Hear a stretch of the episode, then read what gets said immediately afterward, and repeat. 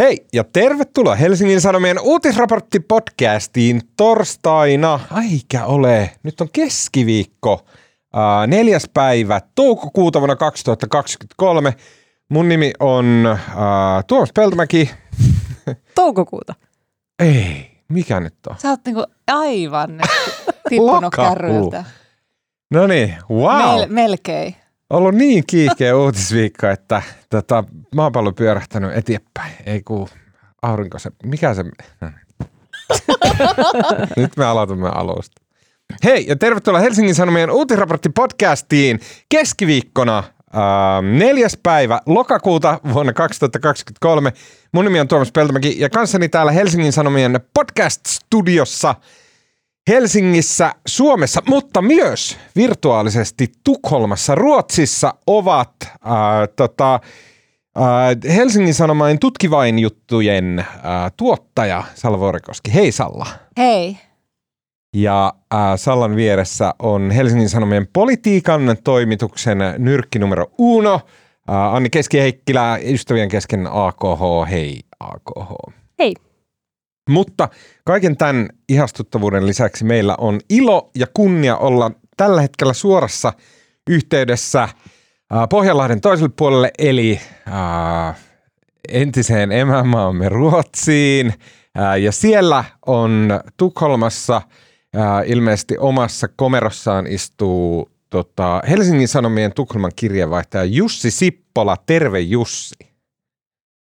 Terve, terve ja hyvää kanelipulla päivää kaikille täältä komerosta. Suomessa tunnetaan korvapuustipäivänä tullut Ruotsista. Ah jaa, okei. Joo. Hyvä. Mäkin kuulin, kuulin tämän, Onpas että on korvapuustipäivä. Pitääköhän sitä niinku itse tehdä vai voiko ostaa kaupasta vaan? Mm, kaup- Itse tehdään, itse tehdään. En ole kyllä ikinä tehnyt korvapuustia. Onko se vaikeaa? Ei se ole vaikeaa. Se kaulitaan semmoisessa levyksi ja sitten laitetaan siihen Ja kanelia ja ja- rasvaa ja kaikkea ja sokeria ja rullataan ja sitten äh, tota, veitsellä sitten. No niin, siitäpä sitten puhutaan. Mä voin neuvoa. Hei, äh, ilmoitusasia, eli pieni oikaisu piti tehdä jo viime jaksossa, mutta unohdettiin. Eli toisessa jaksossa käytiin tämmöinen keskustelu, jossa tota, aluksi minä luonnehdin hallituksen, hallituskauden velanottoa silleen, että se pitää, pysyy suurin piirtein vuosittain saman mittaisena, mutta sitten Marko korjasi minua, että se laskee, mutta se ei laske. Eli korjaus oli väärä. Ää, tota, nimittäin ensi vuonna velkaa otetaan heti 12 miljardia, eli ensi vuodeksi se nousee. Ää, pahoittelut tästä virheestä ja ei tehdä sitä enää koskaan. Ää, tota, tämän viikon podcastissa keskustellaan nimittäin Ruotsin tilanteesta. Tällä viikolla Suomessa otsikoita on hallinnut yhä kiihtävät väkivaltaisuudet Ruotsissa ja on tullut jotenkin tämmöisiä symbolisesti jotenkin tosi tosi, tosi kuumottavilta tuntuvia äh, tietoja, jonka mukaan esimerkiksi, äh, tai yksi tämmöisistä tiedosta on se, että vaan Meksiko on äh, rauhan ajasta nauttivista maista äh, Ruotsia väkivaltaisempi paikka, mitä tulee pommituksiin ja räjähdyksiin. Täh. Joo, mikä kuitenkin on jotenkin, en tiedä, Meksiko on sillä niin kuin kartellien omistama maa ja ilmeisesti on myös naapurimaammekin. Ja sen lisäksi Ruotsin entinen pääministeri Magdalena Andersson oli ehdottanut, että Ruotsissa olisi syytä kutsua armeija avuksi näitä mm, tota, jengirikollisia vastaan. Mua itseä vaivaa tässä ää, niin kuin tavallaan vähän ehkä pinnallisesti ja typerästi, mutta mun suurin pulma liittyy siihen, että mä en tiedä mikä on totta ja mikä on mediaa. Mä en tiedä niin kuin mikä on totuus tässä Ruotsin tilanteessa ja sen takia mä otin välittömästi yhteyttä Jussi sinuun, että sinulta tulee sieltä Ruotsin maalta totuus. Äh, puhutaan siitä. Ja äh, sen lisäksi puhutaan sosiaali- ja terveysuudistuksesta, joka näyttää useastakin syystä johtuen heti syntymänsä jälkeen jotenkin syttyneen tuleen ja palaneen poroksi ja niin kuin kaikki näyttää menevän niin kuin isolla kädellä väärin.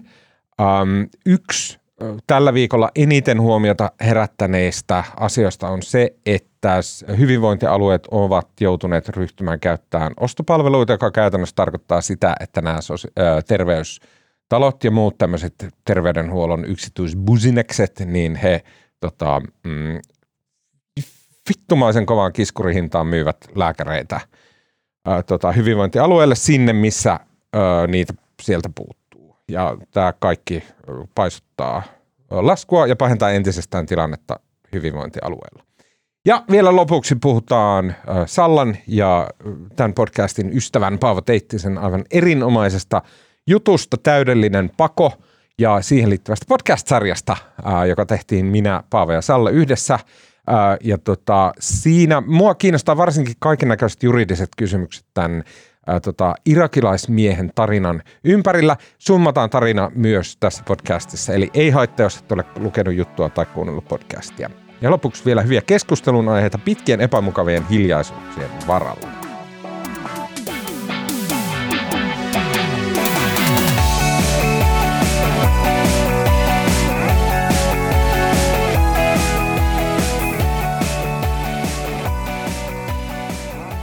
Okei, Ruotsissa on tapahtunut tänä vuonna yhteensä noin, ja nämä numerot voi vanhentua hyvin nopsaa, mutta noin 260 ampumavälikohtausta, ja ö, käytännössä joka päivä joku ammutaan Ruotsissa. Ö, jengiläisten tekemiä räjähdysiskuja on tapahtunut noin 130 ja kuolon uhrit lasketaan kymmenissä. Uh, huomiota herättävästi tosiaan Ruotsin entinen pääministeri Magdalena Andersson oli sitä mieltä, että on syytä muuttaa ilmeisesti lainsäädäntöä sillä tavalla, että armeija pystytään kutsumaan apuun. Tässä tilanteessa kysymys on ruotsalaisille tosi vaikea, koska, koska tota armeija, armeija on syyllistynyt Ruotsissa uh, niin kuin veritekoihin ruotsalaisia kohtaan, joten se on niin kuin hyvin monimutkainen ja en tiedä, oliko se sen takia Anderssonilta semmoinen kevyt heitto tietään, että se ei tule tapahtuun.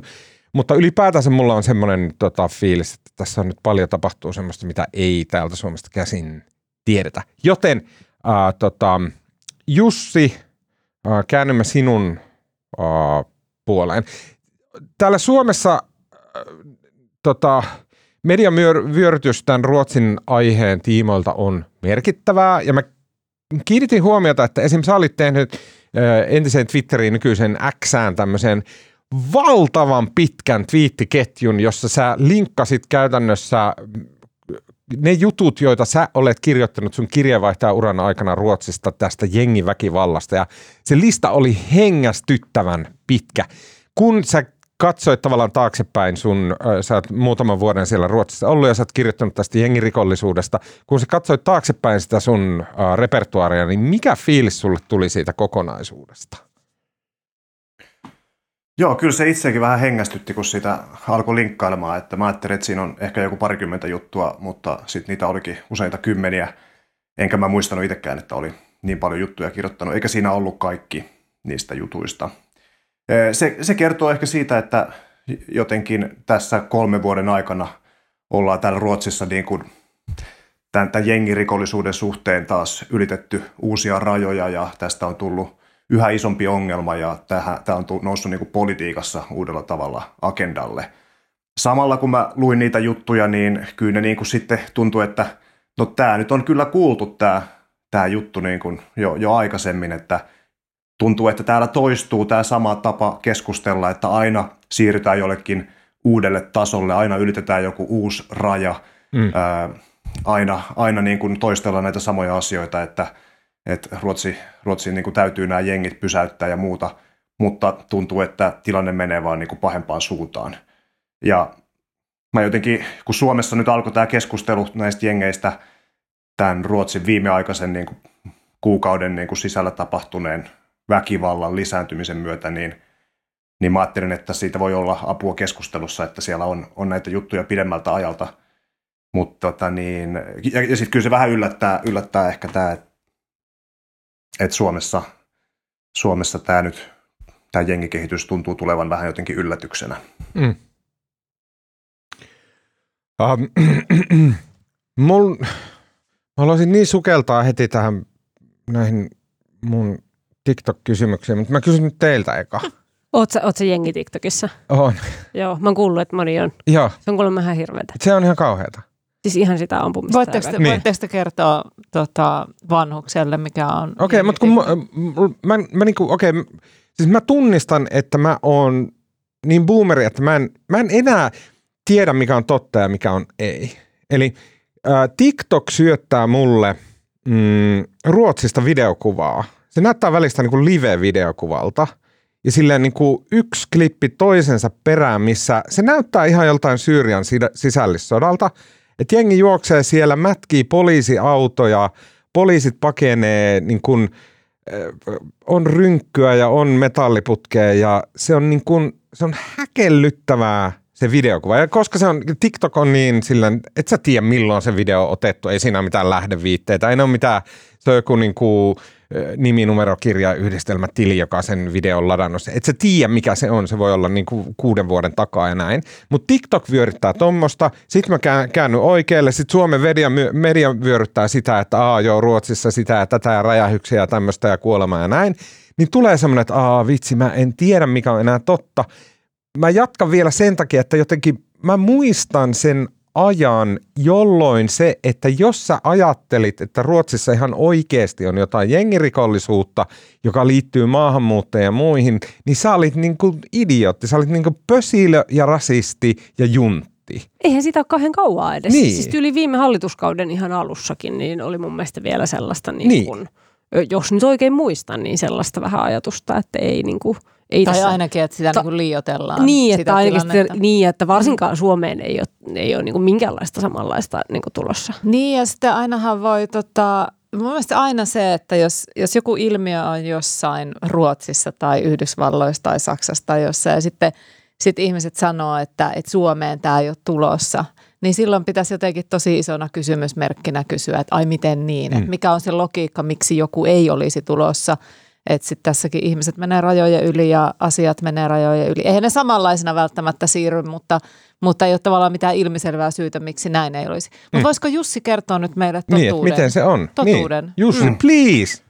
Joo, okei, okay, no yritetään. Tässä on kyllä aika paljon, paljon tota, äh, kulmia. Tota, niin, musta on aika hyvin, hyvin niin kuin sanoit, että Tuomas, että niin kuin, mikä on totta ja mikä on fiktiota. Että sillä niin kuin toden ja illuusion raja niin kuin hälvenee. Ja, ja tää, tässä jengihommassahan se on, on just niin, että jos me ajatellaan, että meillä on niin kuin täällä tällainen hahmo, joka on kurdikettu, ja, ja sitten hänen vasti nyt tämmöinen niin kuin jengikumppani oli Mansikka. Nämä on niin kuin heidän lempinimiä ja tällaisia mm. niin kuin aliaksia, joita he käyttää. Siis ihan tällaisia niin kuin sarjakuvahahmoja. Kyllä.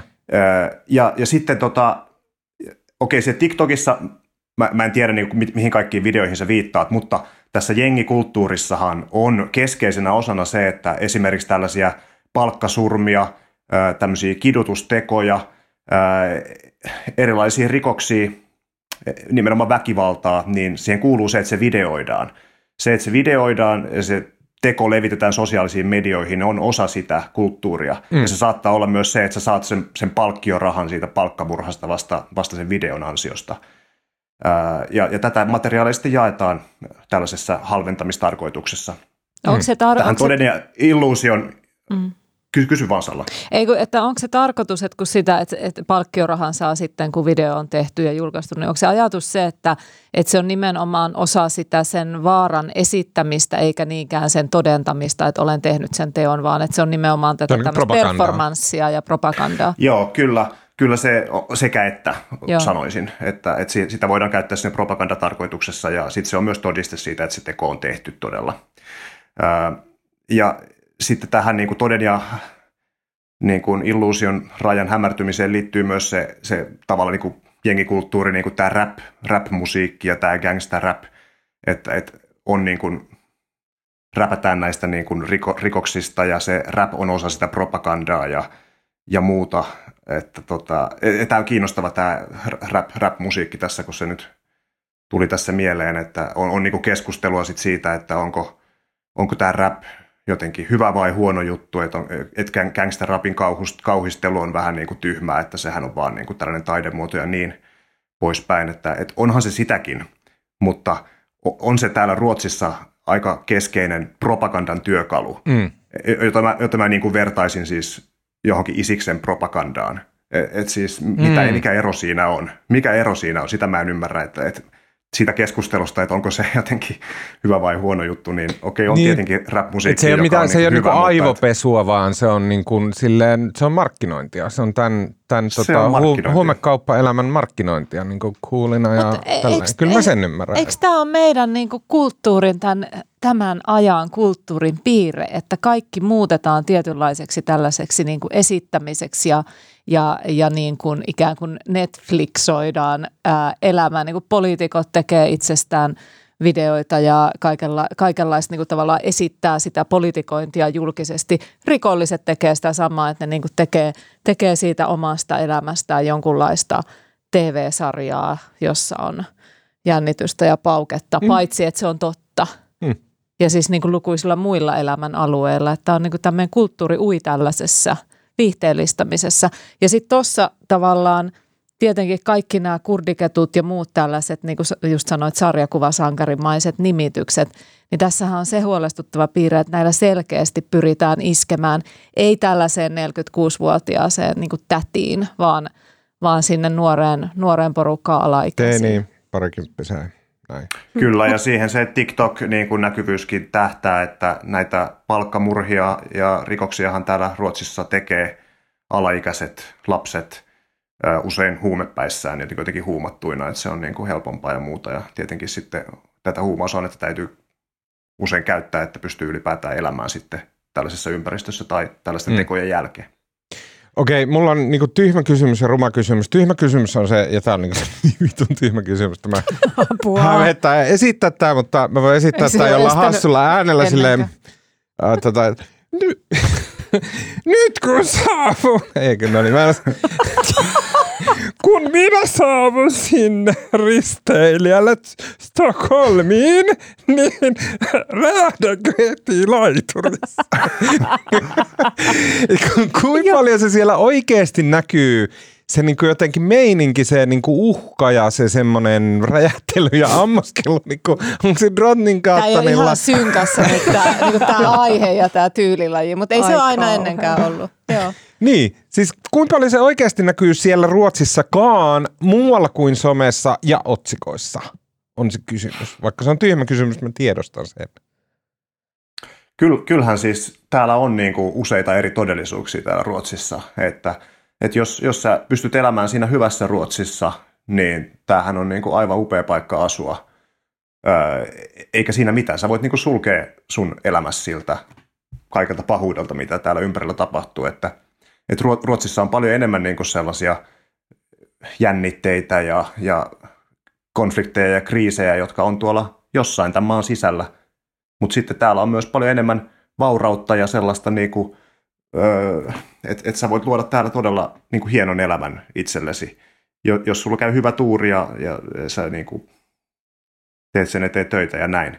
Mutta sitten täytyy että et kyllä, kyllä niinku täällä on, on, on turvallinen olo, sanoisin. Tämä on tosi, Tukholman keskustassa on niinku paljon alueita, täällä on paljon, jotka on turvallisia ja täällä on paljon leikkipuistoja ja tosi ihana niinku lapsiystävällinen kulttuuri, jossa niin kuin, on mukava elää. Mutta sitten samaan aikaan tämä väkivalta esimerkiksi viimeisen kuukauden aikana on edennyt siihen pisteeseen, että nämä, tämä yksi rikollisjengi, jota tämä kurdikettu johtaa, me, meidän pitäisi ehkä ruveta käyttämään he, heidän niin kuin, mm. Oikeita nimiä, ettei me niin kuin, tätä pönkitettäisi tätä tällaista Mm, mm, sarjakuvahahmokulttuuria. Mutta joka, joka tapauksessa niin tota, tämän jengin, tämän Foxtrot-jengin, jota tämä jenginjohtaja sitten tuolta Turkista käsin johtaa, niin tämä jengin sisäinen konflikti on johtanut siihen, että nämä jengi, jengi niin kuin johtajat sitten tappaa ja ottaa kohteiksi toistensa sukulaisia ja läheisiä. Eli tavallaan räjähdyksiä, ammuskeluita on nyt tapahtunut yhä useammin sellaisissa paikoissa, missä sivulliset on vaarassa. Mm. Et jos, sulle, jos käy huono säkä, että jengin rikollisuudella niin kuin suuren omaisuuden tehnyt ihminen tai hänen sukulaisensa asuu sun naapurissa, niin toivottavasti hän ei ole kohde Mm. ja Mm. sun kämppä räjähdä ilmaan siinä samalla. Et tässä on niin kuin viikon sisään räjähtänyt mon, monen niin kuin, ja sitten kun, sit kun se uutisissa, uutisissa tavallaan kerrotaan, että joku kerrostalo, kerrostalossa räjähtää ja julkisivu romahtaa ja okei, no sitten mennään eteenpäin. Tämä oli tämmöinen pieni uutinen. Näitähän sattuu sa- satoja Ruotsissa. Niin miltä se tuntuu, kun sun oman kerrostalon julkisivu romahtaa ja naapurissa räjähtää? Et, ja sun niin kuin ikkunat hajoaa.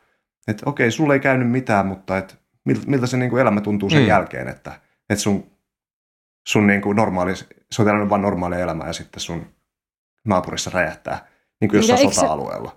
Ja eikö, eikö se ole just sellaista, että niinku sivu, sivullisista uhreista ei välitetä, että noi, noi, ei, noi ei nyt niistä niinku hirveästi, se, se on ihan sama. Ei, ei, ei, no si, si, sitä, sitä tässä on niin kuin tulkittu, että se sivullisten uhrien niin kuin, heistä välittäminen on koko ajan muuttunut vähäisemmäksi. Että tuossa mm. kesällähän tulitettiin konekivääreillä tällaisella Farstan metroaseman edustalla olevalla torilla.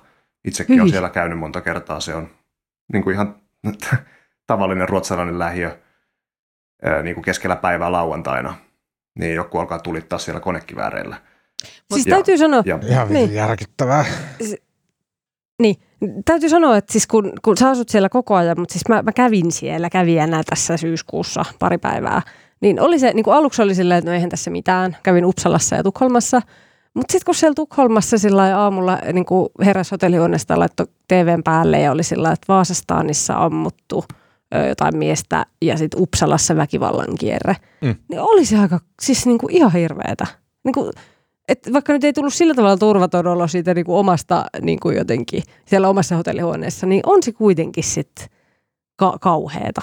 Mm, mutta sitten mut sit se, samaan aikaan sit myös o, ehkä se kuitenkaan ei ole, mulle ei tosi vahvasti mieleen Jussi sun jutusta kesältä, kun suomalaisturistit oli siellä sillä että he vältti käymistä tai vältti jotenkin väisti T-sentraalen ja omalla reitillään – jotta ei jotenkin tapa, näkisi liikaa ihmisiä tai miten mikä se syy oli, mutta mun mielestä se taas oli vähän niin kuin, Mut siihen, ehkä si, sillä ei tarvitse pelätä. Siihenhän nämä tietysti jengit on ne sitten näitä, näitä nykyjengejä tai sitten entisvanhaan nämä, nämä tota, moottoripyöräjengit, jotka toki elävät ja hengittävät edelleen, niin siihen he tavallaan pyrkivät että tällainen pelon luominen tai ISIS, voidaan ottaa mikä tahansa näistä tällaisista julmista porukoista – niin pyritään luomaan pelkoa ja, ja aika hyvin tänään esimerkiksi, kun on puhuttu tästä ää, keskusrikospoliisin ää, tutkinnasta, josta on uutisoitu, että miten on saatu pysäytettyä tällainen niin kuin huume, ää, huumemarkkinoille tulo sieltä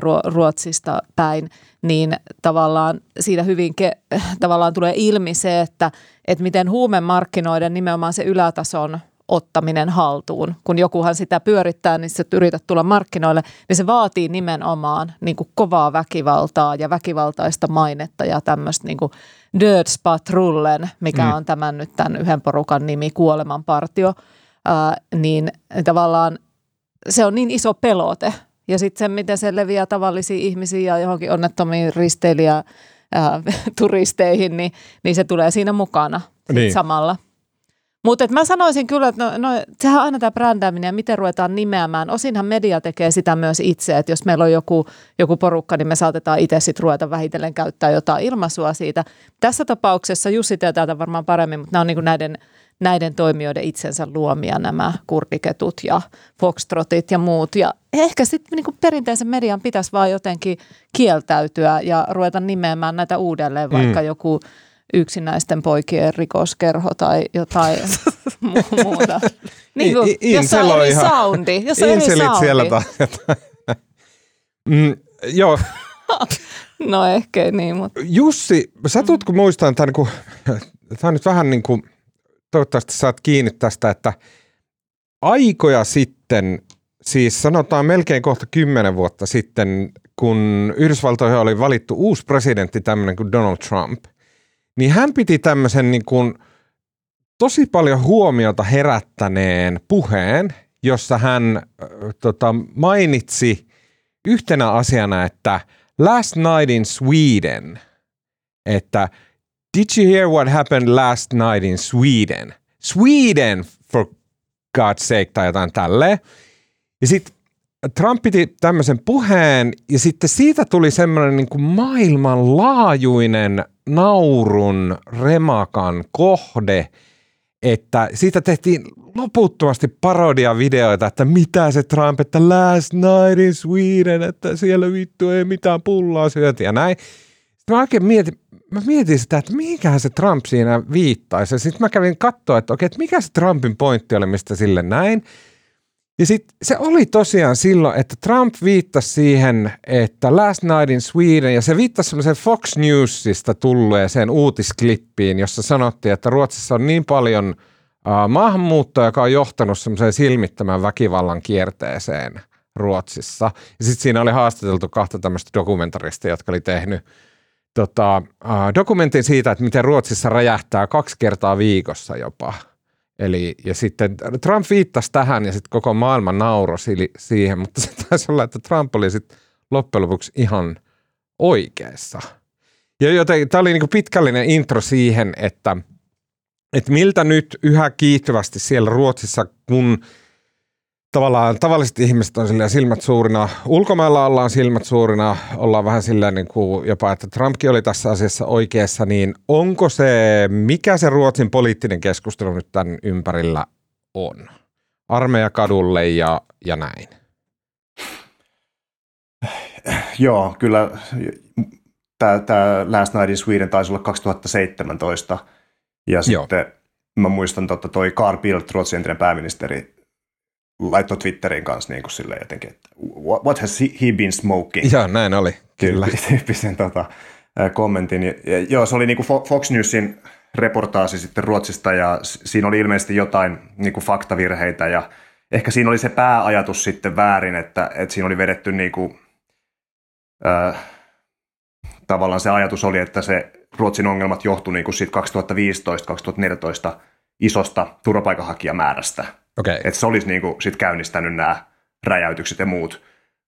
Ja tietysti se, se niin kuin pahensi sitä Ruotsin tilannetta, sitä integraatio-ongelmaa, että Ruotsi otti niin kuin 100 000, 160 000, paljonko sitten tulikaan ihmisiä Ruotsiin niiden kahden vuoden aikana. Ihan todella, todella paljon. Ja Ruotsi on myöntänyt sen, että ihan, ihan liikaa tuli. Mm. Ei pystytty näin paljon ihmisiä ottamaan kerralla vastaan. Kyllä. Niin mutta oikeastihan ongelmat juontuu paljon pidemmältä ajalta jo.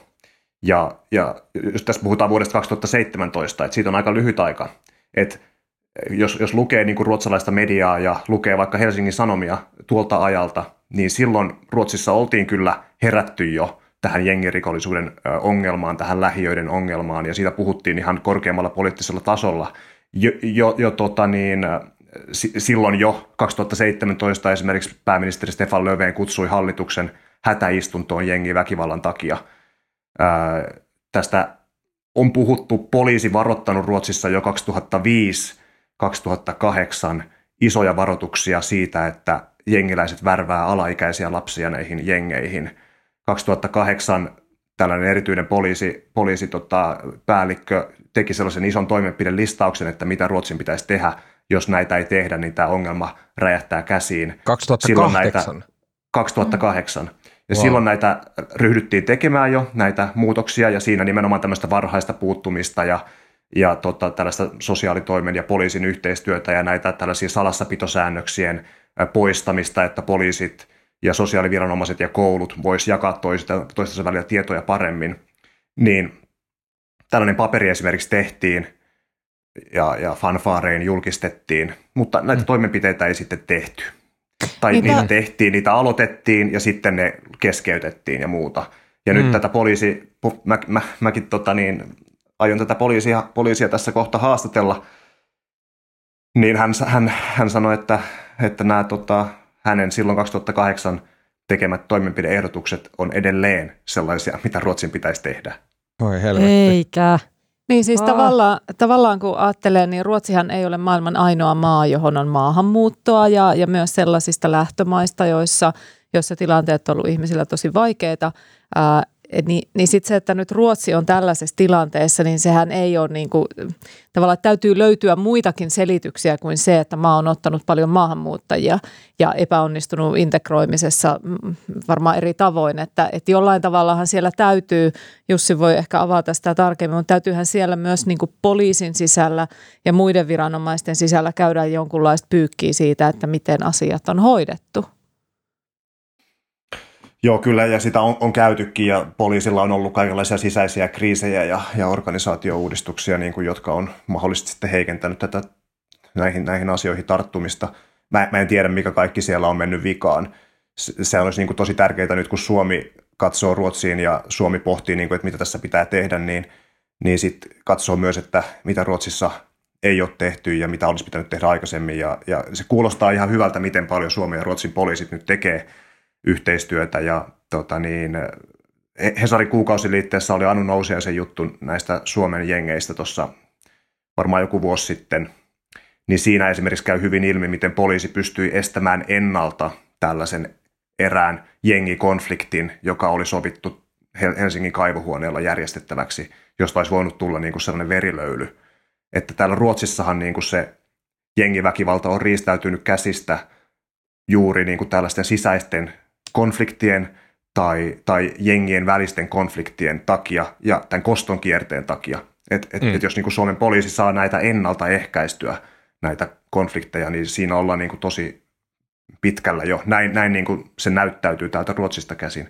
Niin. Mutta mut samalla niin kuin nyt kun puhun tuosta Suomen, Suomen poliisista, niin kyllä se näyttää vähän oudolta ja huolestuttavalta, että, että Hesarissa oli, julkaistiin esimerkiksi STT-juttu muutama päivä sitten, jossa KRP sanoo, että, että ruotsalaiset katujengit eivät ole rantautuneet Suomeen.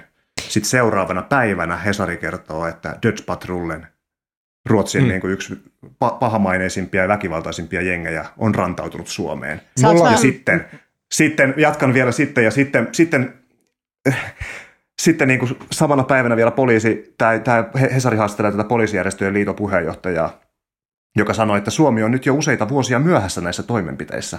Mm. Niin miten yhtäkkiä, että Suomessa poliisi ja päättäjät sanoivat, että ei ole mitään katujengiongelmaa, sitten yhtäkkiä onkin katujengi ongelma mm. ja ollaan vuosia myöhässä näissä toimenpiteissä. Niin Kyllä. mistä tässä on kyse?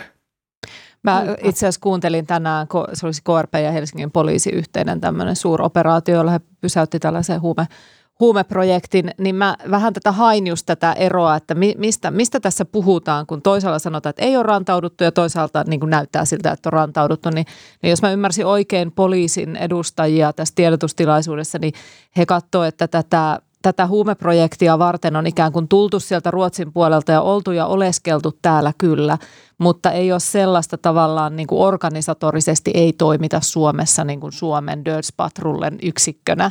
Että he näki siinä, niin kuin, että se on niin kuin tavallaan tämä huumekauppa ja bisnes on tuonut – tuonut niin kuin jossain määrin käymään ja omien kontaktiensa kautta olemaan tänne, mutta sellaista niin kuin rantautumista. Eh, ehkä tässä on vähän semmoista semantiikkaa, niin kuin, että mitä sillä tarkoitetaan. Niin ja, että, ja, mm. ja jotenkin, että, että Suomessa poliisi on nimenomaan kyennyt estämään ja löytämään niin, ja, ja on, näkemään. Joo, nyt Tuomas näyttää Mulla on, tota, yksi, tai mulla on oikeastaan kaksi kysymystä, vähän niin kuin, jotka laajentaa pois tästä niin kuin varsinaisesta väkivaltarikoskierteestä, mutta kun tätä keskustelua käydään. Mä oon aika varma, että nämä samat sävyt on ollut käytössä ainakin aiemmin Ruotsissa, mutta Suomessa puhutaan aina tässä yhteydessä, puhutaan, että on ruotsalaisnuoret, että heillä on tämmöistä näköalattomuutta.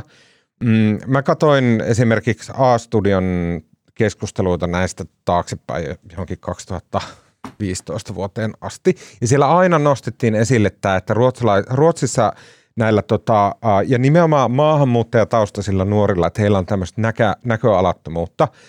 Samaten just tällä viikolla Suomessa esimerkiksi Eva Biaudet on viitannut tähän samaan, että on kyse tästä ruotsalaisnuorten näköalattomuudesta. Ja samaten esimerkiksi A-studiossa oli erittäin tota, kiinnostava tutkija Maria Norman, joka on siis kriminologi, niin hänkin sanoi, että, että kyse on tästä näköalattomuudesta.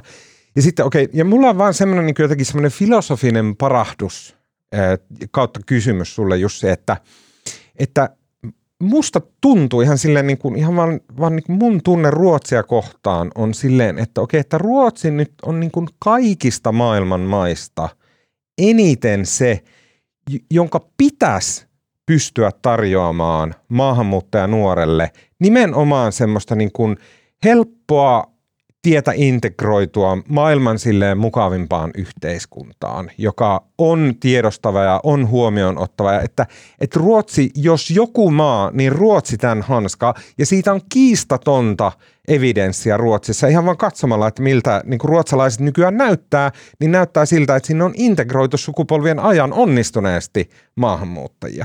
Mutta silti puhutaan tästä, että on joku tämmöinen nä- näköalattomuus, niin mikä se näköalattomuus, Jussi, siis niin mitä sillä tarkoitetaan? No Mä, mä, voin, mä aloitan nyt, kun mä just, just törmäsin tämmöiseen kiinnostavaan videopätkään. Tämä oli tämmöinen haastattelu ruotsalaisesta talkshowsta vuodelta 2009. Siinä oli haastattelussa tämmöinen äh, gangsterräppäri Ken Ring. Ja hän, hän on, on, on kans tuomittu, tuomittu rikoksista ja tota, tehnyt hienon myös hip-hop-uran. Ja tota, muun muassa 99 hän, hänet tota, otettiin yksiltä festareilta kiinni. Ruotsissa poliisi otti hänet kiinni, kun hän oli esittänyt uuden kappaleensa äh, Spreng Regeringen, eli räjäytä hallitus. Ja tässä kappaleen sanotuksessa muun muassa me mennään, tota, murtaudutaan kuninkaanlinnaan ja, ja raiskataan prinsessa Madeleine. Niin poliisi otti hänet kiinni ja, ja tota, hä- hänestä, hänestä tota, kuitenkin hä- tuli hyvin tällainen niin kuin kunnioitettu artisti Ruotsissa.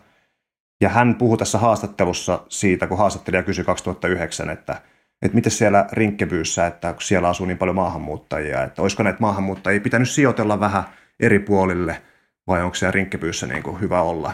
Niin hän sanoi, että, että nyt on jo aivan liian myöhäistä sille keskustelulle mm. 2009, että, että Ruotsi on ottanut ihan liikaa maahanmuuttajia, ei pitäisi ottaa enempää, nyt pitäisi huolehtia näistä, jotka täällä jo on. Ja tota, kyllähän Ruotsissa on valtavan paljon onnistunutta maahanmuuttoa. Sen näkee, kun täällä kaduilla kulkee ja muuta. Mä oon itsekin maahanmuuttajana täällä ja ihan okosti menee. Suomalaisia on ollut täällä paljon ja suomalaiset oli aikoinaan niitä halveksuttuja maahanmuuttajia. Ja tota niin, suomalaiset on integroitunut hyvin. Nythän Ruotsissa ei ole esimerkiksi yhtä paljon tämmöisiä entry level niin kuin työpaikkoja tarjolla kuin oli silloin, kun suomalaiset muutti Ruotsiin sankoin joukoin. Tehdastyöpaikkoja Ää, tällaisia. Kyllä, kyllä, joilla pystyi niin kuin elämään oikein hyvää elämää Ruotsissa. Ja tähän niin kuin sekoittuu tavallaan sit se, että, että minkälainen elämä nykypäivänä on niin kuin sellaista tavoiteltavaa ja semmoista haluttua. Niin se on sellainen niin kuin siisti, cool elämä, jossa sulla on niin kuin vaurautta. Ruotsi on tosi vauras. Minkälaiset mahdollisuudet sitten on tavoitella sellaista vaurautta, jossa asut siellä rinkkebyyssä, niin se jengipolku tarjoaa aika nopean tien sinne vaurauteen. Mä tapasin tuolla, no rinkkipyyhyn kun menee juttukeikalle kävelemään sinne torille ja muuta, siellä on ihan niin kuin, tosi, tosi viihtysää siellä rinkkebyyssä, siellä on kiva, kiva tori ja tota, kiva tunnelma, mutta kun siellä kadulla ihmisille juttelee, niin siellä olisi ihan hyvä olla tulkki mukana, ettei ei välttämättä ruotsi tai englanti luonnistu ihmisiltä niin hyvin. Mutta tapasin tuossa viime kesänä vaalien, vai milloin se nyt oli syksyllä vaalien jälkeen, siellä yhden naisen, joka oli siellä kasvanut siellä rinkkebyyssä. Hän oli sitten jatkanut opintojaan Lontoossa. Ja hän sanoi siellä Lontoossa, niin kuin, että, että hänelle tuli siellä ensimmäisen kerran elämässään niin kuin semmoinen olo, että, että täällähän voi olla ihan normaalisti. Että, että Lontoo oli hänestä niin kuin semmoinen aito monikulttuurinen ö, kaupunki, jossa häntä ei katsottu niin kuin oudosti ja hän koki, mm. niin kuin, että hän kuuluu sinne. Mutta hän sanoi, että sitä samaa ei voi kokea Ruotsissa. Että voihan sitä niin kuin pohtia, että, että miten helppo niin kuin Ruotsiin on oikeasti integroitua ja, ja sulautua ää, ulkomaalaistaustaisen. Jos suomalaisilla on ollut vaikeuksia silloin 60-70-luvulla, niin kuinka vaikeita se on sitten nykypäivänä, jos vielä mm. näyttää erilaiselta kuin ruotsalaiset. Okei. Okay. Mm. Uh, Okei, okay. uh, hei kiitos Jussi, uh, kiitos sinne Tukholmaan ja tota, uh, stay safe. Joo ja hyvää kanelipullapäivän jatkoa kaikille. Hyvää kanelipullapäivää sinne. Kyllä komerossa on varmaan ihan turvallista. Uh, joo. Olipa kiinnostavaa oikeasti oh. kuulla. Ja joo. vielä olisi voinut puhua niistä huumemarkkinoista Vai ja, niin. ja luksushuumekäyttäjistä. Hei, okei, okay, ihan lyhyesti, koska mä haluan kysyä teiltä. Uh, mullehan on myös, koska mä oon tämmöinen vanha boomer, joka on tota, myöhemmällä iällä tutustunut tota, uh, rockiin ja jytään ja diskoon, niin tota, mä oon huomannut, että esimerkiksi uh, siis todella monet ihmiset käyttää bilehuumeita. Hmm. Varsinkin tiedostavissa piireissä, kuuleissa, tota, kuuleissa Berliiniin matkaavilla tota, äh, tota, mm, konemusiikkiystävillä ja muilla ja sitten vedetään bilehuumeita ja se on niinku semmoinen elämäntapa. Mm. Se ei ole läheskään yhtä niinku, paha elämäntapa kuin mikä mun mielikuva silleen Ysärin kasvat. Mun mielikuva ja ehkä Salla tunnistaa tänne, että meidän mielikuva huumeista on silleen, että jos sä näet jossain huumeita, niin sä ehkä kuolet siihen. Ja silleen, tiedätkö, No on mullakin vähän toi. sä vedät, on mullakin sä vedät jotain uh, huumetta, niin sä seuraavaksi nyljät omaan mummos. Ja niin kuin näin, tää on se niin kuin mielikuva. Kouluissa kävi, kouluissa kävi silloin aina Niin. joku nipa, jolla oli, jolla oli niin paha tausta. Ja, Ja nykyään Kerto. asenteet on hyvin erilaisia. Mä en väitä, että nykyään asenteet on parempia tai oikeampia, mm. mutta ne on hyvin erilaisia kuin silloin joskus way back when. Mutta mua vaan jotenkin kiinnostaa se, että tää, suoraan tämä niinku nykyinen bilehuomekulttuuri, joka on äärettömän yleistä. Se, joka Iikka vetää jotain viivaa tuolla jossain pöpelkössä.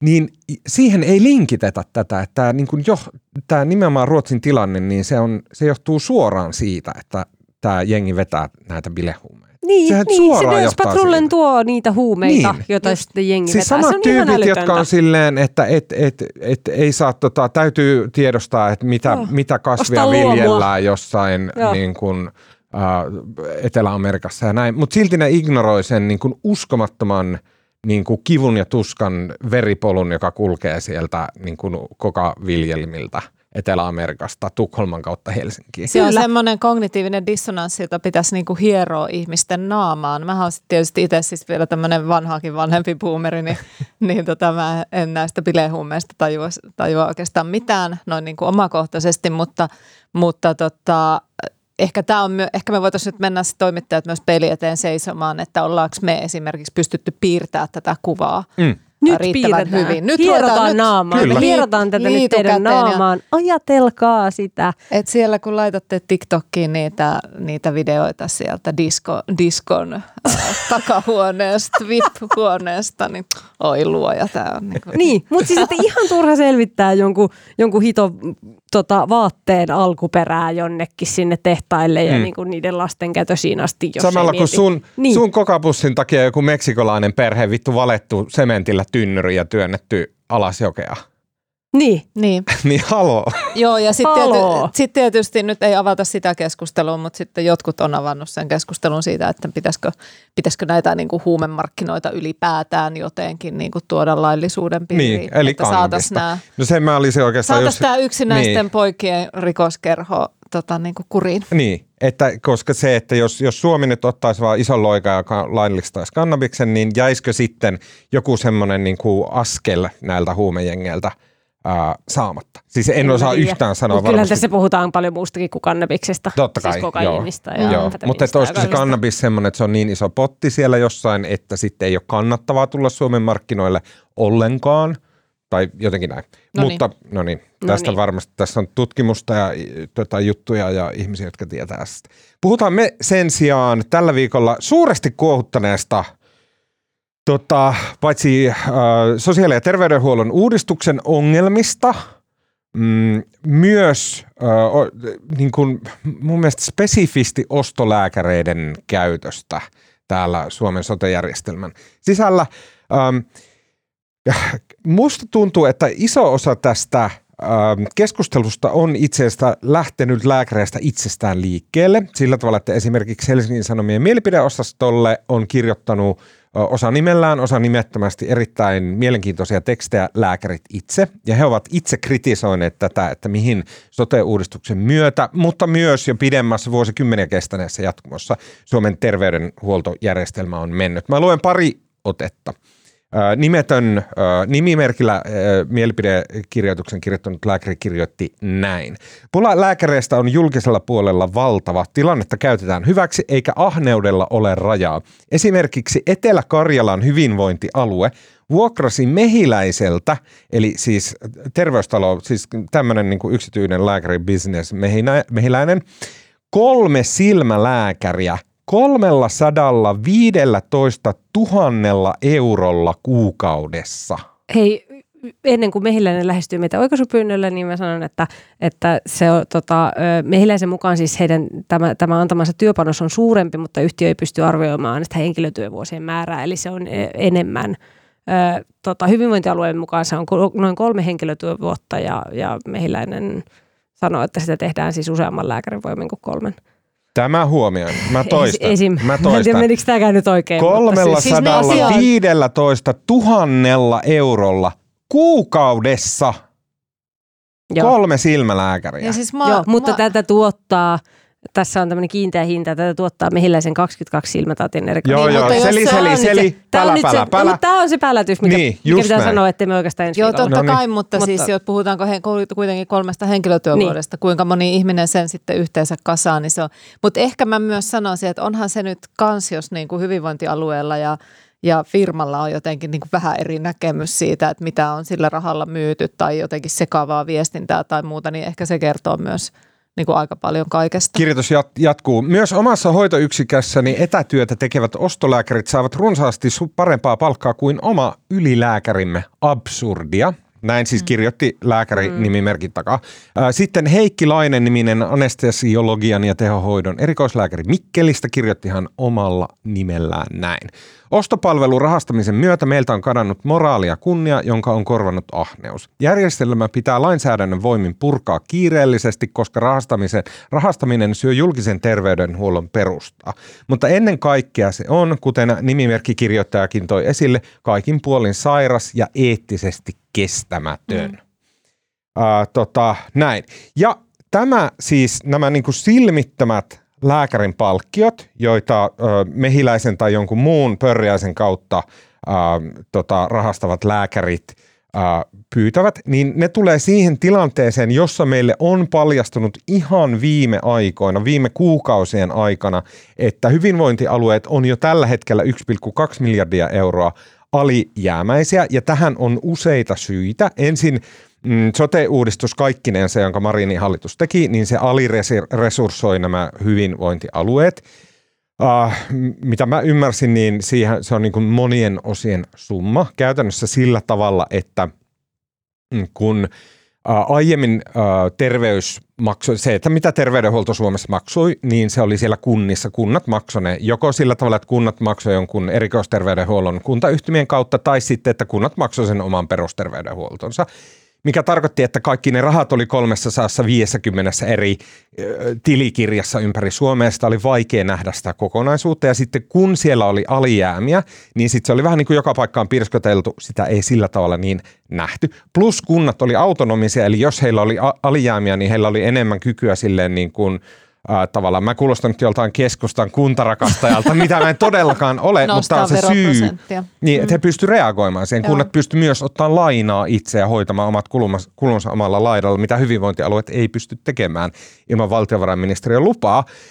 Niin, niin että tällä tavalla sitten yhtäkkiä meillä niin kuin tätä kautta tumpsahti se, että aa, okei, jo valmiiksi hyvinvointialueet oli alijäämäisiä. No sen jälkeen sitten tuli tämä ehkä perusteltu ja niin kuin siihen oli monia syitä, mutta hoitajille annettiin hyvin positiivinen palkkaratkaisu, missä he sai isomman palkankorotuksen kuin esimerkiksi nämä hyvinvointialueiden kaikki rahamallit ja muut oli ajatelleet, että mitä heihin tulee. Sitten lisätään siihen, että inflaatio yllä nyt nostaa kaikkia kuruja. Siellä on kaikki vuokra-asiat ja kaikki tällaiset ja näin. Ja sitten uudistuksen yhteydessä ää, työnantaja vaihtuu esimerkiksi lääkäreiltä, jolloin varmaan ehkä osa heistä on pullahtanut, että ah, okei, työnantaja vaihtuu anyway, no tässä on vähän tämmöistä näin, ehkä mä siirrynkin yksityiselle ja menen sitten vuokralääkärinä ja näin. Kaikkia tämmöisiä kuvioita ja näin. Ja sen seurauksena nyt nämä uudet hyvinvointialueet, jotka on ihan juuri perustettu ja ihan juuri käynnistetty, niin ne ovat nyt jo aivan kusessa. Ja myös kunnissa voi olla vähän vikaa siinä, että kunnat antoi sen sote vähän niin kuin, ne ei laittanut siihen lisää rahaa enää viimeisinä vuosina, kun ne ajatteli, että no tämä ei ole meillä enää ensi vuonna. Ja sitten se näytti, niin kuin, että okei, ei tarvi niin paljon rahaa. Ja sitten kun hyvinvointialueet aloitti, niin että oikeasti Ja kunnat, pu- ja kunnat vielä kaiken lisäksi pumpattiin koronarahoilla niin kuin todella ylijäämäisiksi, siis niin kuin annettiin aivan liikaa sitä rahaa silloin, mikä niin kuin vääristi myös näkymää. Mutta mä haluaisin, kun se kepurakastaja nyt piti tämän, tämän niin kuin luennon tässä edellä, niin, niin mun mielestä on kuitenkin hyvä aina muistaa samalla, kun me huudetaan, että tämä sote-uudistus on ihan surkea ja, ja niin kuin susi syntyessään, niin sitten on se vaihtoehtoinen niin kuin historia, joka olisi toteutunut siinä kuntamallissa. Ja mä väitän, että, että ei se tilanne olisi, olisi yhtään sen parempi. Se voisi olla niin kuin vielä katastrofaalisempi. Että olihan se niin kuin aivan tiensä päässä se kunta, kuntakuvio, kun katsotaan millaisia kuntia. Toki siellä oli ne himmelit, niin kuin kuntien yhteistyöelimet ja näin, mutta että se, se tavallaan ehkä se sote-uudistus, sitä on hyvä analysoida ja katsoa, että onko siellä, niin miten ne rakenteet sitten ja kuinka monta niistä nyt laitetaan yhteen näistä alueista. Mutta tota, kyllähän se perimmäinen syy löytyy tästä meidän niin kuin väestön rakenteesta, ikärakenteesta ja siitä niin kuin kulujen vaan kasvusta. Kyllä, kyllä. Tietysti Niin, alun inflaatio Mutta sitten taas meillä on aina näitä perimmäisiä syitä, jotka me on tiedetty jo 40 vuotta.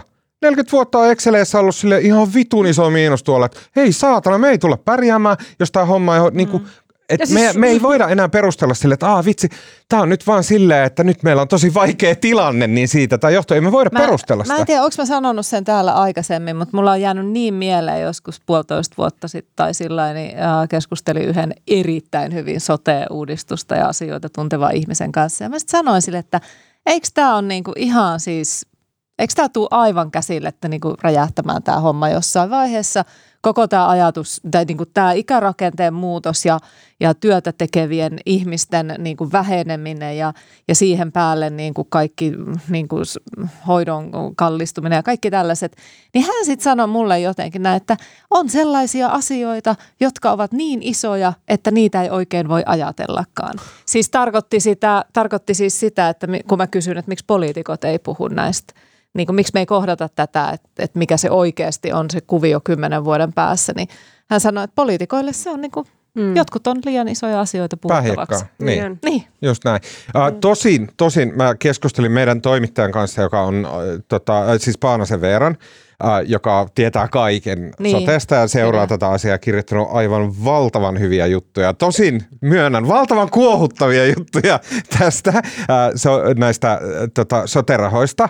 joo. Uh, hän, hän mainitsi, uh, ei sanatarkkaan tälleen, niin kuin kaikki mitä hän sanoi oli paljon niin kuin tasapuolisempaa ja fiksumpaa kuin miten mä sen tässä niin kuin lainaan, mutta hän mainitsi siitä, että mutta on tässä se, että ää, säästöjä on tultava ja sitten se, että, että tässä nyt on, ollaan niin kuin 1,2 miljardia alijäämäisiä ja Juupajoelta ja tämmöisiltä joudutaan siirtämään ne terveyskeskukset siitä kaupunkikeskustoihin, niin se on toisaalta just se, mitä on sanottu vuosikausia, että näin pitää tehdä, jotta ää, me pystytään hanskaan tämä.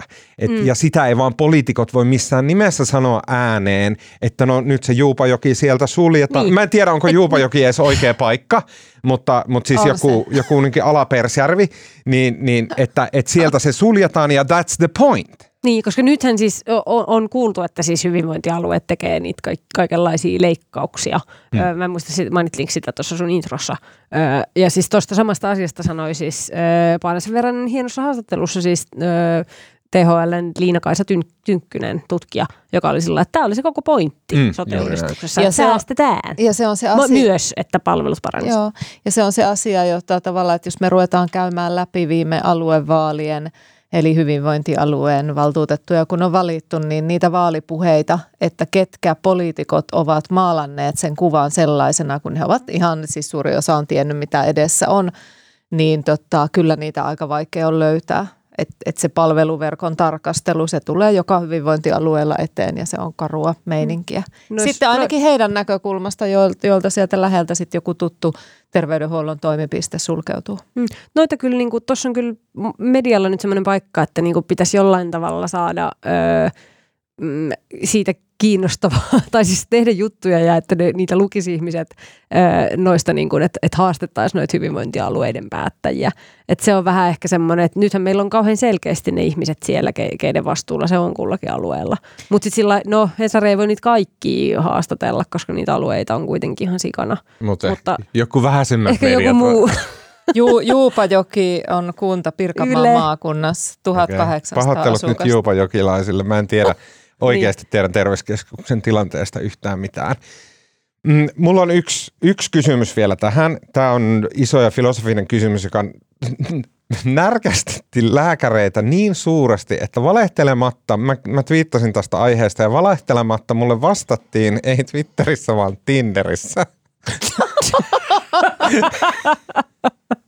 se, se niin paljon aiheutti semmoista raivostuista, että kaikki kanavat otettiin käyttöön ja viesti oli silleen, että vittu. Mutta se pointti oli se, että et mä, mä jäin, ja tämä on, niinku, tää on aito pohdinta, ja mä, mun ei ole tarkoitus tietenkään niinku mollata kokonaista ammattikuntaa. Mä, mä arvostan lääkärit tosi korkealle niin kuin ammattina ja myös sinun egyptiläisen suurena fanina, mutta siis mä näin.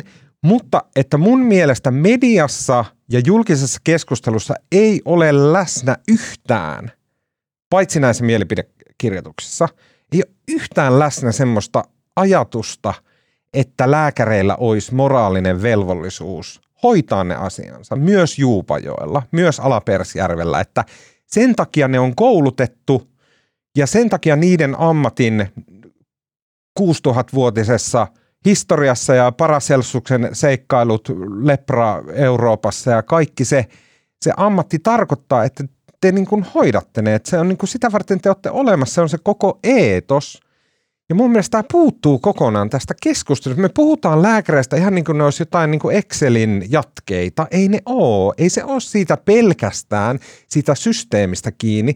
Ei lääkäri ole joku otus, joka niin kuin maksiko, maksimoi omaa voittoaan tahdottomana olmina sille osakeyhtiön himmelin avulla, vaan lääkäri on nimenomaan ihminen, joka on tehnyt sen valinnan, että mä palvelen näitä rumia mummoja koko elämäni ja niin kuin hieron niiden pohkeita ja sitten silitän niiden liian karvasia käsiä. Ja, ei, ei enää mieli. No niin, okei, okay, näin. Ei mutta et, et se on lääkäri ja se on. Ja mun mielestä joskus siihen voi vedota ja julkinen vetoaminen siihen on tärkeää, jotta esimerkiksi opiskelijat, että niillä on siellä omissa piireissä se keskustelu, että niin, tämä on se meidän juttu. No, mä... ja siis tämähän on, no, tämä voi olla ehkä niinku julkisesta keskustelusta jotenkin po- poissa tai onkin, onkin varmasti, mutta siis kyllähän niitä lääkäreitä on ihan sairasti, jotka niin kuin todella paljon, jotka ajattelee näin. Kyllä, kyllä, ja tyyli, about kaikki siis, ketkä siellä julkisella työskentelee. On, on joo, joo, ja arvostan ja heitä aivan. Tämä tuli, tämä tuli ilmi myös siis, äh, Hesari teki semmoisen jutun, missä oli kysytty lääkäreiltä, että, että niiden omasta palkasta ja työstä ja tällaisesta niin kuin fiiliksiä nyt tässä näiden, näiden uutisten äh, aikana. Ja siinä oli sillä, että siinä jakautui ne lääkärit vähän niin kuin kahteen ryhmään, että ne, ketkä on siellä julkisella sen niin kuin oman moraalinsa takia – ja sitten ne, ketkä oli mennyt yksityiselle paremman palkan ja ton, tota, työolojen niin kuin, takia. Mm. Ja se oli, se oli tosi kiinnostavaa. Siinä oli tosi kiinnostavia ne moraalipohdinnat niiltä Okei, okay, okei. Okay. Mä en nähnyt tuolla. Mulla, tota, mulla on yksi, yksi yleislääkäri tuttu, niin mä häneltä kerran kysyin sitä, että mites, mites niin kuin yksityinen ja työterveyshuolto ja kiinnostaisiko, niin hän oli vähän silleen, että että tota, hän haluaa tehdä sellaista mielenkiintoista työtä, että, että toimisto, toimistoihmisten flunssat ei niin paljon kiinnosta. No ehkä se on vähän karkeistus, varmaan sielläkin puolella on kiinnostavia työtehtäviä, mutta mielenkiintoinen tällainen ää, niin kuin ase, asettelu, että kun just luin noista ää, rikollisjengeistä ja, ja siitä työstä, mitä poliisi tekee, niin poliisijärjestöjen, Lääkäriliitto, poliisijärjestöjen, poliisijärjestöjen liitto vaatii ja on aina vaatinut lisää poliiseja Suomeen kun taas lääkäriliitto on, on toiminut vuosien varrella niin, että he on niinku vastustanut näiden koulutusmäärien lisäämistä. Okay. En tiedä, mm. mistä tämä kertoo, mutta se on musta mielenkiintoista. Se on tosi mielenkiintoista. Ja siis miten, miten se, niinku, että siis hoitajien kohdallahan puhutaan paljon julkisuudessa sellaisesta niin kuin kutsumusammatista ja ynnä muusta. Niin. Ja sitten hoitaj- Ei saa vaarantaa ihmisten niin, henkiä. Ja... Hoitajilla tämä sama ja sitten niin kuin ja mun, palkassa. Niin, mun mielestä tästä pitäisi puhua kuitenkin enemmän. Olisi niin kuin järkevää, että se olisi enemmän läsnä se moraalinen vaade – millä ei ole tarkoitus mollata niitä, jotka tätä moraalista vaadetta selkeästi toteuttaa. Sulla Eikä tuo, sitä kaikkien tuo, aina sulla, tarvitse sulla vasta, vastausongelmia on aika usein se, että ihmisten pitäisi vaan olla parempia.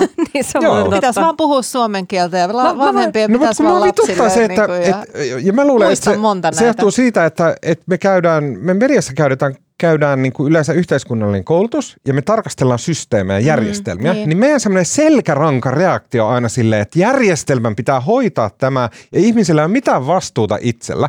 Mua jotenkin henkilökohtaisesti loukkas syvästi äh, silloin, kun oli Koskelassa se kiusaamistapaus, missä kiusattiin hengiltä se yksi koululaispoika. Ja media oli täynnä juttuja, että se on niin kuin sen koulun vika että sen koulun olisi pitänyt estää. Että jotenkin niiden opettajien pitää olla niinku murhapoliiseja siinä samalla. Mitä puhuttiin täälläkin. Niin, Joo, ja mä, niin muistan. se vaan jotenkin sille, että mitä helvettiä. Että eikö näillä ihmisillä, eikö vanhemmilla, eikö siinä lähellä ole niillä ihmisillä se vastuu? Mm. Ja totta kai, meillä ihmisillä on vastuu toisesta ihmisestä. Mä voin Niin. lukea sulle esimerkin. Tämä on sun ihanne ihminen. Turkulainen hammaslääkäri esimerkiksi sanoi Hesarin kyselyssä, että oma tuntoni ei kestäisi tehdä ostopalvelua. Hänelle lähetetään Mm, mitään. musiikkia Ei sun korvapuustia. Ja myös Lähetetään. Hussilla anestesiaan erikoistuvana lääkärinä työskentelevä vastaaja saa kuussa noin 3600 euroa, saisi yksityisellä jopa 15 000 euroa, mutta pysyy työssään, koska julkisella puolella on työntekijöistä pulaa. Jos sä saisit, jos toimitatte- sä saisit Tuomas, Tuomas tota, jossain yksityisessä terveydenhuoltoyrityksessä podcast-hommista 15 000 euroa kuussa, niin mihin sä päätyisit? Kaikki mun kaverit on mainosalalla ja niillä on joku yhdeksän kertaa isompi palkka kuin mulla. Ja mä oon mun kavereihin verrattuna vittu Nero.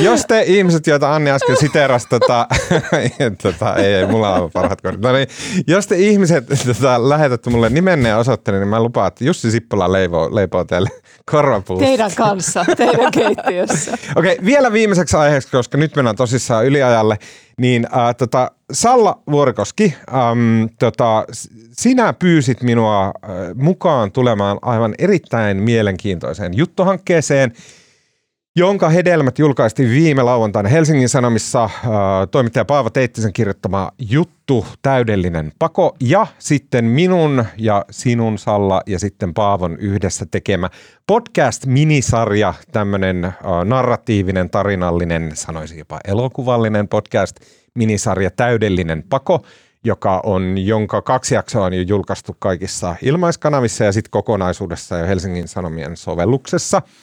Ja tota, se oli ihan huikea tarina ja, ja aivan mieletön jotenkin keissi. Mutta mä kysyn nyt Annilta ekana, koska Anni, sä oot tässä tavallaan niin kuin ulkopuolinen ja äh, oot lukenut juttua ja kuunnellut podcastia, niin mitä sä, miten sä summaisit sen tapauksen? Voi ei.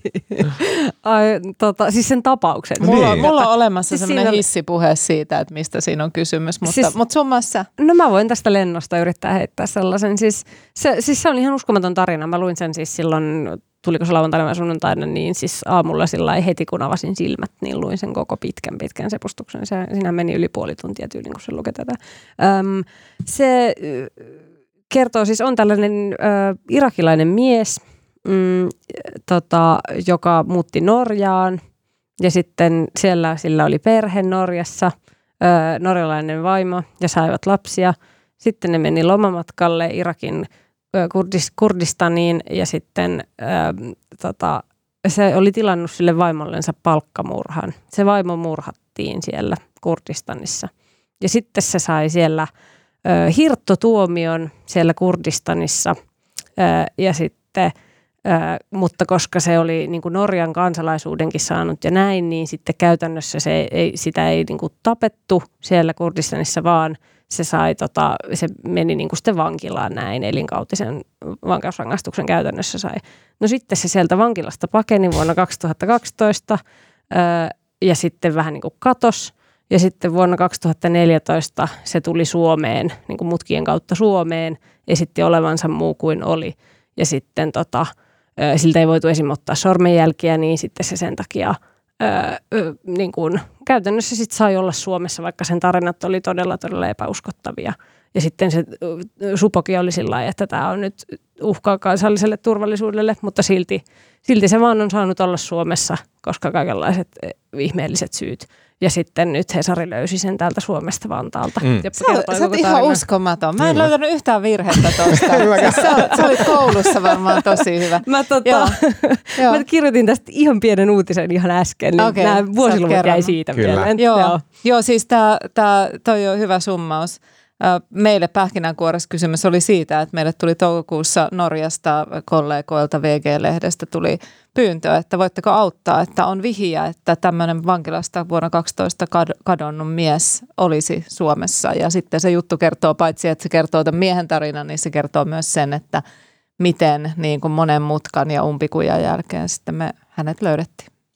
Siinähän mm, äh, siinä jutussa itsessään se, se itse tarina on tosi jännittävä tietenkin ja sitten varsinkin siinä podcastissa käydään tosi paljon läpi sitä, niin kuin, että miten sitä miestä etsittiin ja löydettiin ja, ja näin, mutta se kaikista kuohuttavin asia siinä on se suomalaisen lainsäädännön lähes täydellinen voimattomuus tämän kaiken edessä. Tai okei, okay, lainsäädäntö plus byrokratia plus viranomaisten toimivalta, niin että et jotenkin tämä mies on kaiken ulkopuolella. Hän, häntä ei voida palauttaa mihinkään, häntä ei voida komentaa mihinkään, häntä ei voida tota, laittaa vankilaan, häntä ei voi niin kuin, uudelleen syyttää, hänen rikoksia ei voida edes tutkia – ja joten hän on täällä Suomessa vähän niin kuin nauttii tämmöistä diplomaattista koskemattomuutta, että hänelle ei vaan kerta kaikkiaan mahdeta mitään. Ja se, se jotenkin tuntui silleen, että okei, miten tämä on mahdollista? Täydellinen pako, niin kuin se on se, sen koko jutun nimi. Mm. Mm. Ihan mm. älytön. Ihan joo, joo, se kiteytyi jona, jonain yön tunteena tämä nimi jutulle. Et se on siis tä, se on täydellinen pako ja, ja toi diplomaattinen koskemattomuus on aika hyvä, hyvä termi kuvaamaan sitä. Meillä itse asiassa julkaistiin eilen tämmöinen vähän niin kuin jatkojuttu aiheesta, että miten sitten jopa siinä tilanteessa, kun hän todettiin ja tosi pian maahantulon jälkeen, että hänellä on väärennetyt asiakirjat mukaan lukien passi, niin sitten vasta vuosien päästä, kun hän oli siis, hän sai kaikista näistä valheistaan huolimatta turvapaikan oleskeluluvan Suomeen, niin sitten vasta vuosien päästä ruvettiin niin kuin, tutkimaan tätä väärennysrikosta, joka nyt on ehkä tässä pienemmästä päästä näitä asioita. Mutta sekin sitten lopulta, niin kuin tämäkin tutkinta, jonka aikana tehtiin kyllä kotietsintää ja tämmöistä, mutta sitten se vaan vanheni poliisin pöydälle. Mm. Eli myöskään tästä väärennyksestä ei koskaan sitten seurannut – hänelle mitään. Että tota, et, et hän on, hän on niinku tavallaan esimerkki sellaisesta, mä jotenkin kuvasin sitä, että tässä on niinku ihminen, joka kelluu semmoisessa valtavan kokoisessa porsaanreijässä, mm, jonka ympärillä on kansainvälisiä sopimuksia, lainsäädäntöä, kaikenlaista. Siellä jopa laissa on vi- semmoinen sanamuoto virhe, jonka takia häntä ei edes teoriassa voisi myöskään Norjaan palauttaa. Mm.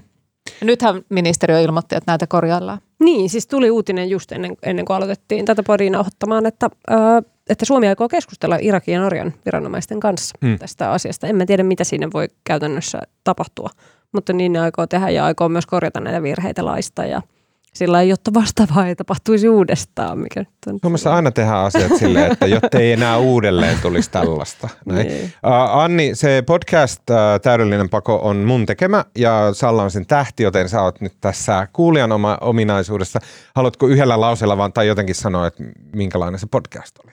Uh, se oli sairaan hyvä. Mä koukutuin siihen. Uh, se, mä niin kun, tietysti ajattelin, että se on priimaa, mutta – Öö, mä ajattelin, että se jotenkin vaan referoisi sitä juttua, mutta siis siinä on sairaan paljon enemmän kaikkea muuta kuin pelkästään se, mitä siinä Joo, se on ajateltu, on. Niin kuin, että ne niin. toimii yhtenä et siis, et siis todellakin, jos on lukenut jutun, öö, niin siinä tulee ihan sikana kaikkea lisää uutta tietoa ja kaikkea tosi mielenkiintoisia asioita. Ja se on todella öö, hienosti, hienosti rakennettu ja kunnon raamankaari ja ja kaikki oli tosi... Annikin saa korvapuustia tästä, tästä. Ei, mutta mä, se, oli, se oli ihan oikeasti tosi... Ja siis siitä sai tosi tosi paljon lisää verrattuna siihen, että olisi lukenut vaan sen jutun. Joo, ja ja sitten taas vaikka ei olisi lukenut juttua, niin sekään ei haittaa. Että sitten siinä pääsi tosi hyvin kärrylle. Että siinä kerrottiin niin kuin se, se podcast käsittelee siis siitä, että, sitä, että miten, miten te saitte sen selville, mm. miten te sitä jäljititte eri paikoissa ja näin. Ja se on todella mielenkiintoista.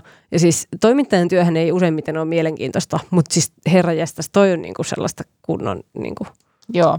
Ja dekkari kamaa. Joo, ja pakko nyt tähän sanoa, että, että jutun niin kuin tähti jos tällaisia termejä nyt voi käyttää journalismin yhteydessä, mutta että jutun, jutun niin kuin dynamo on Paavo Teittinen, Kyllä. joka on tämän, tämän tota, toimittaja. Mä olin tässä niin pomohommissa ja tuottajahommissa, mutta tosi hän on kyllä siellä, mutta että niin kuin Paavolla yleensä, niin tämä on huimaa duunia. Kyllä, uskomattoman hieno äijä. Uh, Okei, okay. hei, sitten kun tota, mm, syyssateet tulee pikkuhiljaa niskaan ja tota, tota, tota, olette kävelemässä tuolla Helsingin kaduille ja sitten yhtäkkiä joku juoksee ohi ja silleen, että aah, Dödspatrullen. Ja sitten olet silleen, aah, kauheata, tarvitsen sherryä nyt. ja sitten menette vaikka Cafe Esplanadiin ja Otatte otatte yhden kaivohuoneelle. kaivohuoneelle ja otatte yhden rauhoittavan siinä, niin tota, mistä sitten, sitten tota, ää, ää, tota sormustin tutisten avatte naapuripöytään siellä keskustelemaan. Mä- mä, no, kumpi No, sanoo? mä ajattelin hieroa tätä huumehommaa vielä ihmisten hiero. naamaan. Joo. Öö, Suosittelet se jotain huumetta? öö, No niin, ihmisten nenää ajattelin tiedä. tota, tuosta aiheesta, mitä me vähän jo siis, mistä me vähän puhuttiin tästä bilekäyttäjien vastusta, niin siitä oli oikein erinomainen kirjoitus Suomen lehdistö julkaisussa. Jekaterina Mantsinen kirjoitti ö, aivan loistavan tekstin siitä, joka, jonka, joka mun mielestä kaikkien huumeiden bilekäyttäjien ja kaikkien ihmistenkin pitäisi lukea. Siitä, Kiinnostavaa. ja se oli, käsitteli nimenomaan tota aihetta ja siinä oli vaan niin äärimmäisen hyvin perusteltu se, että miten niin kuin, se nimi oli joku, nyt mä en muista, mulla ei ole sitä tässä ylhäällä, mutta se nimi oli joku tämmöinen rikollisjengi, joka näyttää meiltä. Tällä mm. Suomen lehdistö, sen sivu, se on tämmöinen ammattialan julkaisu, niin jos, jos sinne sivuille menee, niin siellä näkyy. Se, on, se, on, se oli hyvä kolumni, kirjoitus. Mä kehottaisin, kehottaisin lähtemään Osloon, nimittäin just tämän norjalaisprojektin, josta äsken puhuttiin yhteydessä, sain äh, ilon käydä Oslossa ja, ja tota, siellä on sitten ihan kaupungin ytimessä ää, tota, veden äärellä on tällainen rakennus, joka minun mielestä näyttää vähän niin kuin semmoiselta, että se raviradan sitä semmoiselta niin kuin, mikä se nyt on se rakennus siinä, mistä katsellaan niitä raveja. Et se vähän, se on semmoinen, että sä katsot sitä, että, että onks, tykkääkö mä tästä vai onko tämä aivan kauhea. Ää, kysy, kysymyksessä on siis Munk-museo, Mm. jossa tota, Mm. ehdimme sitten niin kuin työnteon yhteydessä käymään ja ja tota, on kyllä hieno paikka. Niin kuin mä rakastan siis tanskalaisia, norjalaisia ja ruotsalaisia museoita. Ne on aina ihan mahtavia. Ja, ja tietysti tämä on, tämä on taidemuseo niin kuin nimensä mukaisesti munkin äh, huutotaulun tekijän, ja hänet siitä tunnetaan hyvin, niin, niin hänen nimeä kantava museo, joka, jossa siis on paljon hänen taidettaan. Äh, siellä oli sitten niin kuin ylimmässä kerroksessa oli amerikkalaisen taidemaalari Alice Neilin näyttely ja oli, oli hieno kokemus. Suosittelen, suosittelen, että Timo Soinikin voi mennä, kun me na- naurettiin Paavon kanssa siellä. että Timo Soinikin tykkäisi, kun tämä näyttää raviradan rakennukset. Vaikka ei ehkä mistään muusta siellä tykkäiskään, mutta Tota, sehän on aika uusi rakennus. Sitä Se ei on- ollut vielä. se- Mä, mä olin Oslossa vaihdossa muutama, tai no, siitä on jo aika kauan aikaa, mutta siis silloin kun olin vielä opiskelija, niin tota, sitä ei vielä ollut. joo, se Se on muutti, hieno muutti tähän ravirata-rakennukseen vuonna 2021. Ko- Kohun kerää, kerää Mm. on tämä syntynyt. Okei, ja hauskasti ollaan Sal- Sallan kanssa jälleen synkronissa. Mullakin on matkustamiseen liittyvä ää, tota, ää, keskusteluaihe, nimittäin se on käänteinen. Ähm, rakkaat kuulijat, ää, olen lähtemässä tältä istumalta Varsovaan, Puolaan ja tota, aion siellä olla X päivää. Um, tota, ja toivoisin, että semmoiset must see vinkit tänne päin. Mä tykkään kaikesta hämärästä, sitten semmoisesta tyylielämästä, kaikki hipsterikaupat ja sellaiset, kaikki design, kaikki tällainen.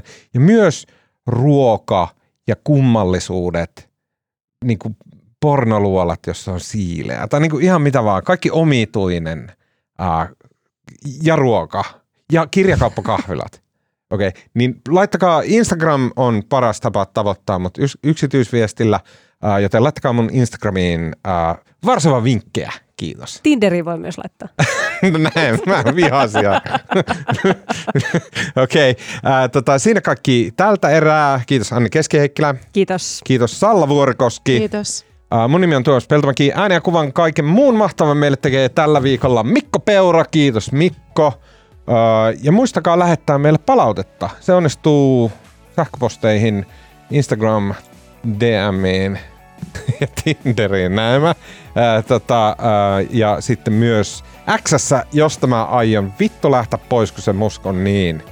Se on semmonen Venäjä-trolli ja kätyri ja saatanan maanpetturi. No niin, at uutisraportti siellä nyt kuitenkin toistaiseksi, kunnes exit tapahtuu. Ja kuullaan taas ensi viikolla, sori viimeisestä kirosanasta vähän niin tähän tuli viime